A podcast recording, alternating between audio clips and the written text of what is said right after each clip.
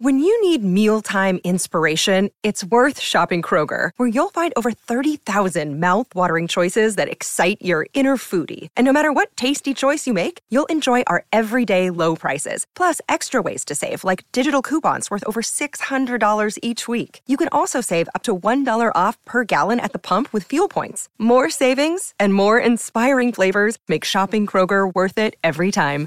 Kroger, fresh for everyone. Fuel restrictions apply. Welcome to the New Books Network. Hello, everyone. Welcome back to a Disability Study channel on the New Books Network. This is Shu Wan, your host. Today, I feel very happy to invite Ben Mattlin to join us to introduce his newest book, Disability Pride. So the first question I want to ask Ben is that uh, I want to ask you to introduce yourself to our audience. Oh, sure. Well, I'm glad to be with you. Um, I am a 60 year old uh, man with, uh, I was born with spinal muscular atrophy, which is a muscle weakness. I've used a wheelchair my whole life, and uh, I, uh, I'm a writer. I, I work for, well, I have written for different publications and websites, and I've been fortunate to publish three books uh, kind of related to my uh, disability understanding. Okay, thank you so much for your introduction of yourself. So, next question is that I want to invite you talk about the reason you take interest in the field, a promising field of disability studies. Uh, well, you know, I uh, I live with a disability. I guess that's reason enough. Uh, uh, you know, I, I found out researching my my last book that disability studies really only began around the time of the Americans with Disabilities Act of 1990. So when I was in school, there was no disability studies.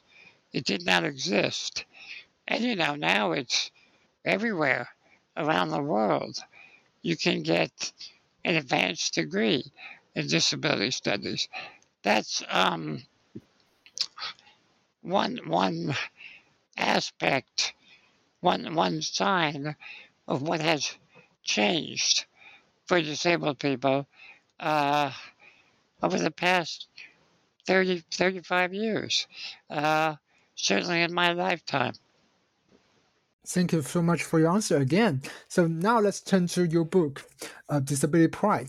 So for your book, my first question is that could you please briefly talk about the history of disability rights activism in the United States before and after ADA, the milestone legislation? Mm-hmm, mm-hmm. Sure. Um, you know, disabled people have been around as long as there have been people.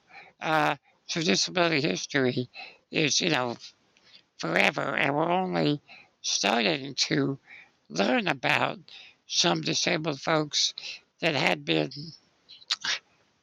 made invisible or erased from the mainstream historical record.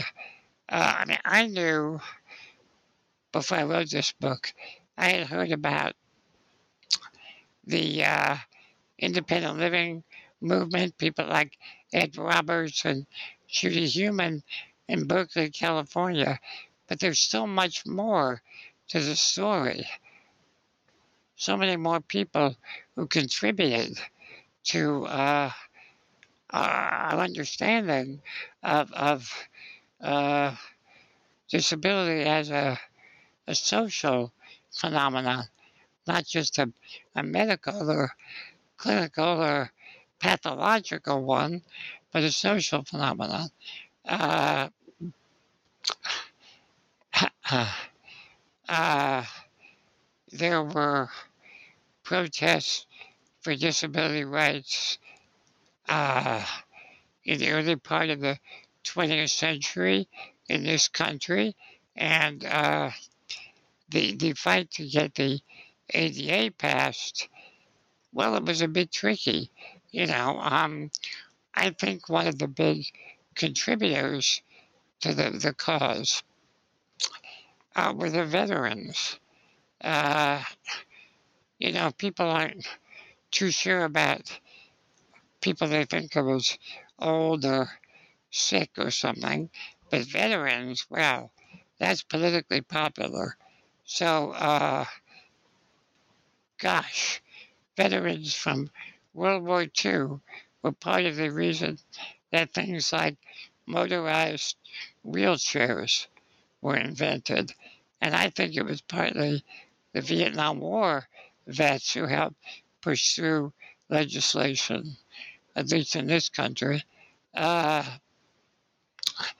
so that with the ADA, you had Republicans and Democrats supporting it. It was truly a bipartisan effort. Now, even up to the last minute, there were some uh, attempts to undermine it or limit it severely. Uh, and uh, heck, there still are uh, a lot of efforts to undermine the ADA. Um, since it passed, well, it, it's primarily enforceable in the courts. So court cases have helped kind of define the, the standards and uh, uh, create a better understanding, I think, of the class of citizens that are entitled to ADA protections. Um, mostly to the good. Uh, but there are still efforts, there are political leaders and business leaders who still want to do away with it or make it weaker because they don't want to comply. So thank you so much for your answer. So now for the next question, I'm wondering what disability pride I think is a big concept and and and phenomenon discussed in your book. What is disability pride is and why it matters for us. Yeah, it's a good question. It, it's a difficult concept for some people. It means, I think, different things uh, to different folks. Um,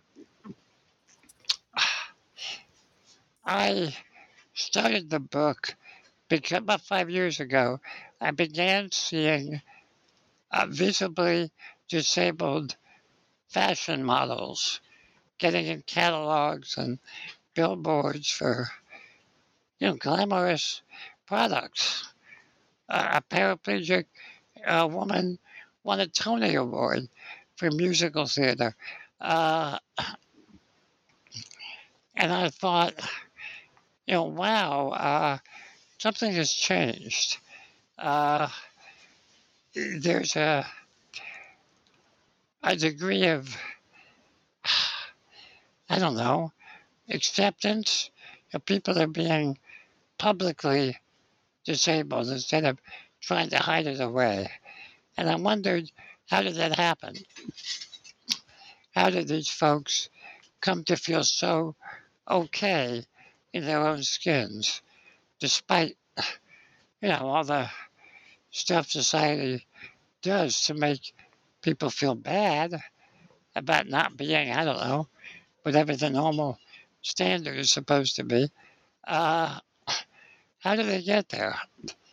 And, and how did they convince the uh, the gatekeepers of media that it would be okay to have visibly disabled people so prominent, so prominently displayed, I should say. Uh, so I thought of this idea of this uh, kind of self esteem issue that people face. But as I spoke to different disabled folks, there was a theme that came up over and over again. So many people said, particularly those who grew up with their with their disabilities, you know, yeah, when I was younger, I thought I was the only one like me, or I felt bad about myself. But as I grew up, uh, met other disabled folks, maybe online as well, and, and, and got a sense of community, uh, as well as I think through disability studies, understanding the history, uh, the, the oppression that disabled people have always faced. Uh, all these things help give people uh, a sense of, of pride about their heritage, about the community that they're part of. People still struggle with it. You know, it's kind of an ongoing thing for most of us. Uh, and it's all, yeah, I think it, it's, it's, it's partly a matter of self esteem and, and partly a matter of feeling connected to the larger community and, and history. Uh, you almost can't help feeling pride once you understand all that, all that, uh, all the different things that disabled people are doing and have always done.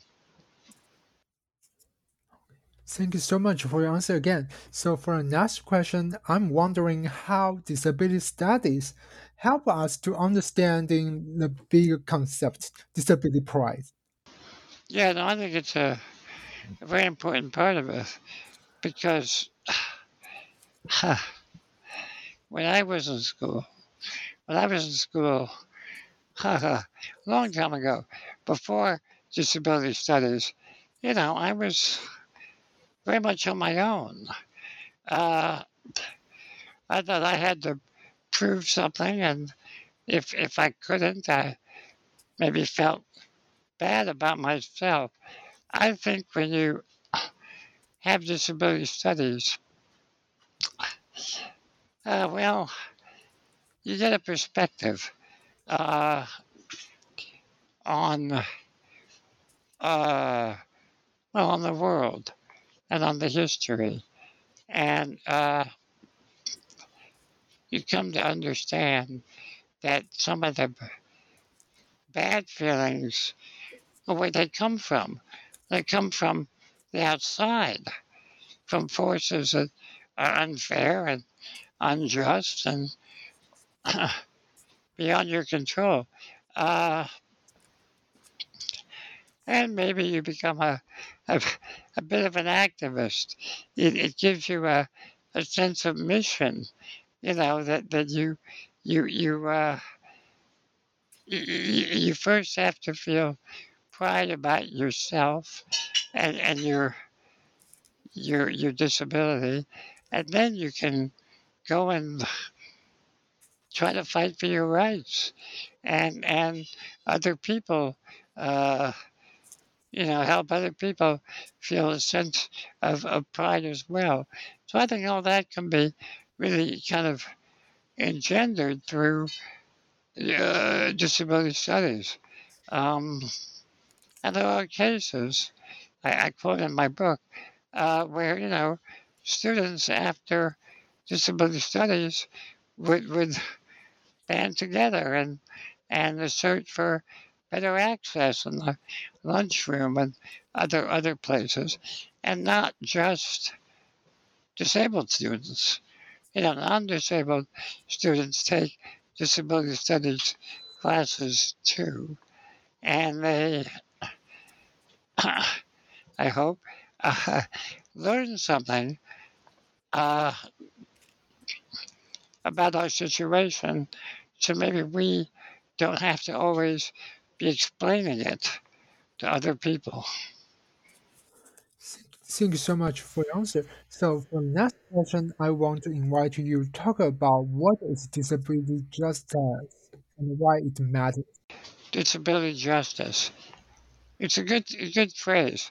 Uh, I think it's often misunderstood, and in a way, I'm, I feel a little uncomfortable talking about it because it was really coined by a group of disabled folks about 15, 20 years ago uh, who wanted to address the shortcomings of the disability rights movement up to that point, and particularly, I think, the way it uh, did not address the particular issues facing disabled people of color and queer and trans disabled people. You know, I'm I'm a a white cisgender heterosexual guy, so I'm a, I feel as I say I feel awkward talking about it because it was really uh, uh, uh, you know specifically about the issues of of uh, intersectionality and, and the, the way all these different uh, movements are uh, interrelated. Um, so, uh, disability justice points out how uh, the very capitalist system that you know that pushes uh, you know, survival of the fittest and get ahead of others is inherently anti-disability. I think I'm saying that correctly. Uh, it, you know, the disability rights movement, the ADA, is okay, but laws can only go so far, and they don't really address all the injustices uh, that, that often can't be legislated. At least that's my understanding. Yeah, thank you so much for your answer again. So for the next question, I want to invite you to talk about the politics and the aesthetics of the representation and the visibility of disability in the real world, um, cyberspace, and on the screen. Yeah, uh, was I say I started the book because of seeing this representation of, of uh, or, or really this uh, visibility of, of disability. Uh, but you know, there are a lot of, uh, well, let me back up. Disabled people or disability has long been represented in books and movies and plays, but usually badly. Uh, you know, written and performed by non disabled people. Um, hang on one sec. Yes, it, uh, excuse me.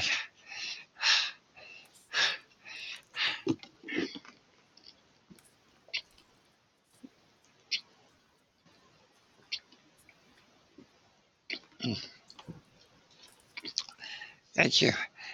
Uh, um,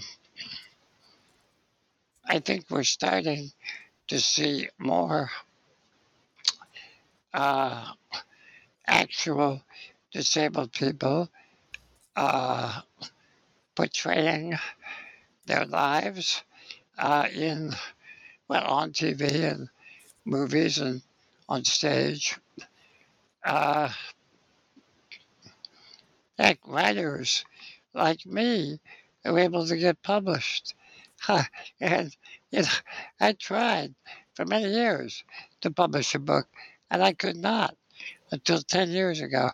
Uh, I think there is a greater awareness now in media about representation and uh, you know somewhat about disabled people being part of that. It's not just about uh, race or gender or whatever. Uh, now, look, it's still not enough.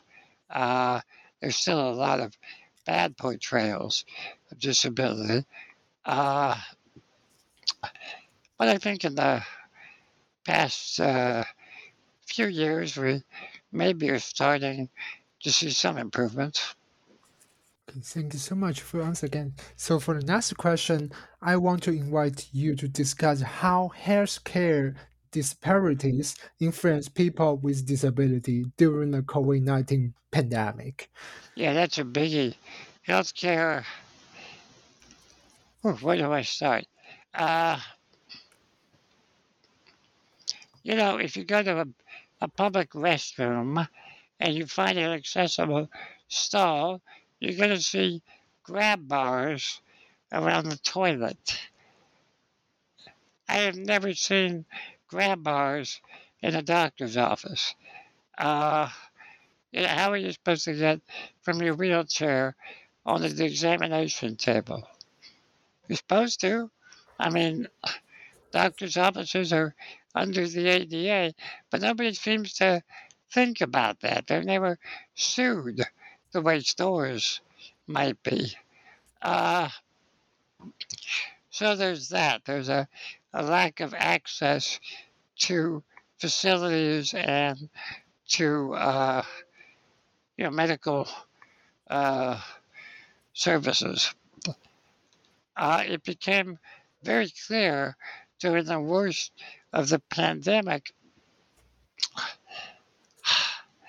that there there tends to be a prejudice. I think that's the right word. A prejudice in the medical profession against disabled folks. Uh, it was revealed that there are different states have different names for it, but there were protocols uh, in a medical emergency who gets helped first based on uh, what your survivability, I guess, uh, so that young people and non-disabled folks would get access to health care before others. In some cases, people were afraid that there are people who use ventilators, uh, that they would have their ventilators seized, taken away, and given to others who might need them. Uh, there are other issues as well. I mean, we know how bad the nursing homes were, uh, how ill prepared they were to uh, protect people during COVID. And a lot of disabled folks live in those institutions. Um,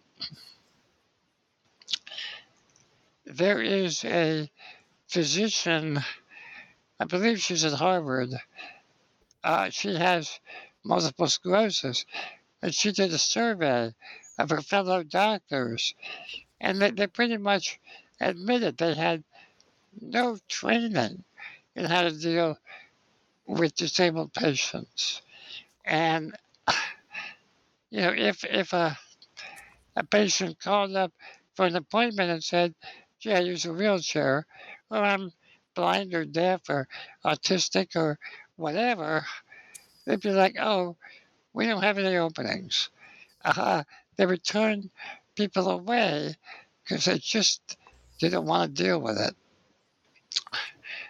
I myself have experienced it. Uh,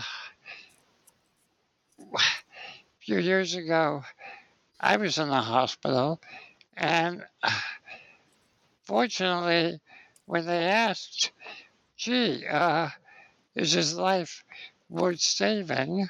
Should we do, you know, everything we can to preserve his life, my wife was there to say, yes, you know, don't don't shortchange him just because of his disability. This doesn't happen to other people. Uh, there was a story uh, of a man, a paraplegic, quadriplegic. I'm forgetting the details now, but went to the hospital, and the doctor basically said, "We're not going to help him." the wife recorded the conversation. It's on YouTube. Uh, they didn't want to help her husband, and he died. And she said, "Yeah, maybe it was partly because we're black, but I think mostly it was because he's disabled. They didn't think he was worth their time. So these uh, disparities are severe and, and really dangerous. And it was uh, particularly uh, clear in the, the, the worst of COVID, but still clear today. I mean, the attitude toward, you know, no more mask mandates and everyone's acting like COVID is over. It, it's not, you know, and for people like like me, who were, you know, kind of high risk and, and vulnerable, uh, it, it's a concern. I wish people were being more careful. Okay, thank you so, so much for your answer again. So for the next question, I'm wondering how the legacy of eugenics affect people with disability today, especially in terms of the controversy about assisted suicide and institutionalization. Mm, yes, that is controversial, uh, but it, it relates to your previous question about healthcare. Uh, let's face it, it's simpler and cheaper in many cases to help people to die than to help them to live. Uh, now, I know a number of disabled folks who just don't get why we people like me object to the efforts to legalize assisted suicide. Uh, people say, hey, I, I might want that option one day. Uh, it gives me hope, they'll say, that I can take that out if I just can't stand to live with my disability anymore. Uh, yeah, well, I'm all I'm all for for choice, but I don't like the the the, the, the standard for who is entitled to suicide being based on a medical diagnosis. Let everybody commit suicide if they want to. People won't go for that, you know uh, if an able-bodied person or a non-disabled person feels suicidal, there'll be interventions to try and, you know, talk them out of it or whatever. But if someone like, well, like me, uh, decides I just don't want to live anymore, I don't think anybody would argue with me, you know? They'd be like, yeah, you're right. Uh, there have been many cases of people who petitioned for a prescription for for poison, and oftentimes uh, the judges or whatever would overlook the fact that these people had oh lost their jobs, their spouses had left them. I mean, there are other reasons that you can feel depressed. But it's so easy to blame everything on the disability. And uh, gosh, sometimes how can you not feel, you know, suicidally depressed when society tells you, you know, no jobs, no romantic prospects, uh, substandard health care. Uh, yeah, we ought to legalize assisted suicide for people like you. It becomes a self fulfilling prophecy, I think. So that's what scares me. The more suicide, assisted suicide, is legalized, and it you know has been in more and more places, the more it sends a message to disabled people that they're expendable, and indeed to legislators that you know that maybe they don't have to work so hard to make it easier to live with a disability. If if if you know poison is an option. Uh, so that's what scares me. This sort of systemic or, or uh, broad political standard that that says it's rational for a disabled person to want to die when it is irrational for a non-disabled person. Um, that's not, you know, that's again that can be very dangerous. I think. I, I hope I hope I'm making sense. It's a it's a very tricky subject. Yes, I But what I believe in, I believe in it very much. Yeah, I totally agree with you. So now for the last question today, I want to invite you to talk about the be- after talking about the pre- past and the present of disability pride, especially in American society.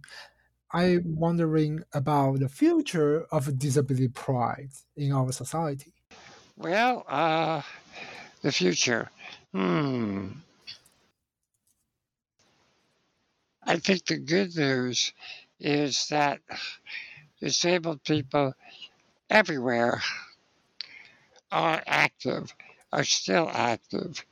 I admit I was afraid when I started my research that maybe the younger generation had grown complacent, that my generation and the one before me had given them rights and everyone was just resting on their laurels, I guess you, you, you could say.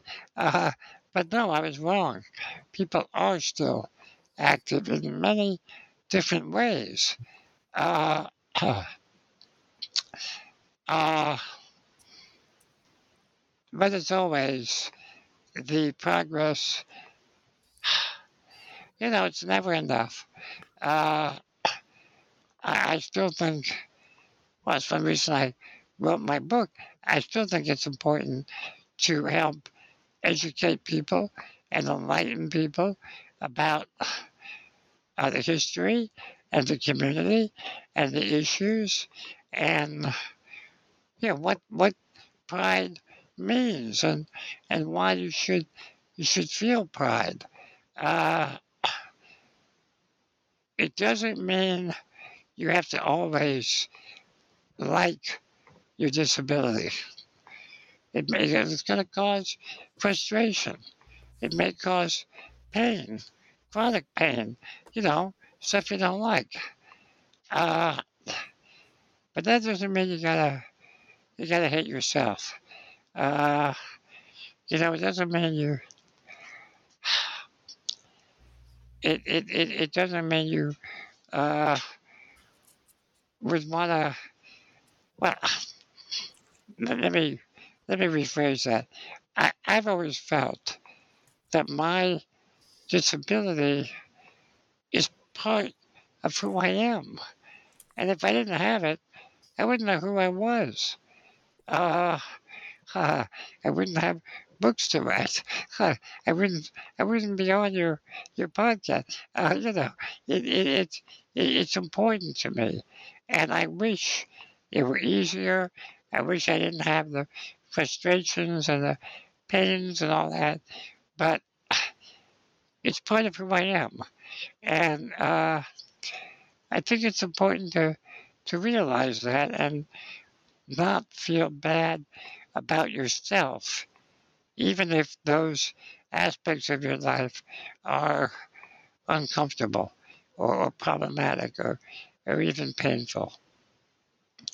So I'm, I'm always, I, I don't know, I'm an optimist, I'm hopeful, but I know, I know saying that sounds kind of naive because there are still a lot of issues out there uh, that can be very damaging for disabled folks. So you know we got to keep keep alert and uh, keep speaking up and and uh, spread the word and uh, I don't know hope uh, hope things get better. Know, in my lifetime, I've seen tremendous improvements, and I I hope that continues. Yeah, thank you so much for your answer to my last question. So at the end of our podcast episode today, I want to talk to my to our audience. So hi, my audience. I very appreciate you listening to the podcast today and uh, listen to Ben Mattlin's talk about his newest book, Disability Pride. I want to say, as the disability historian myself, I learned a lot from reading reading Ben Mattlin's news book, Disability Pride, and listening to his talk today. So I highly recommend everybody listening to this podcast think about buy a copy of this fantastic book, Disability Pride. So thank you so much for listening to our podcast today. Have a good day. Thank you.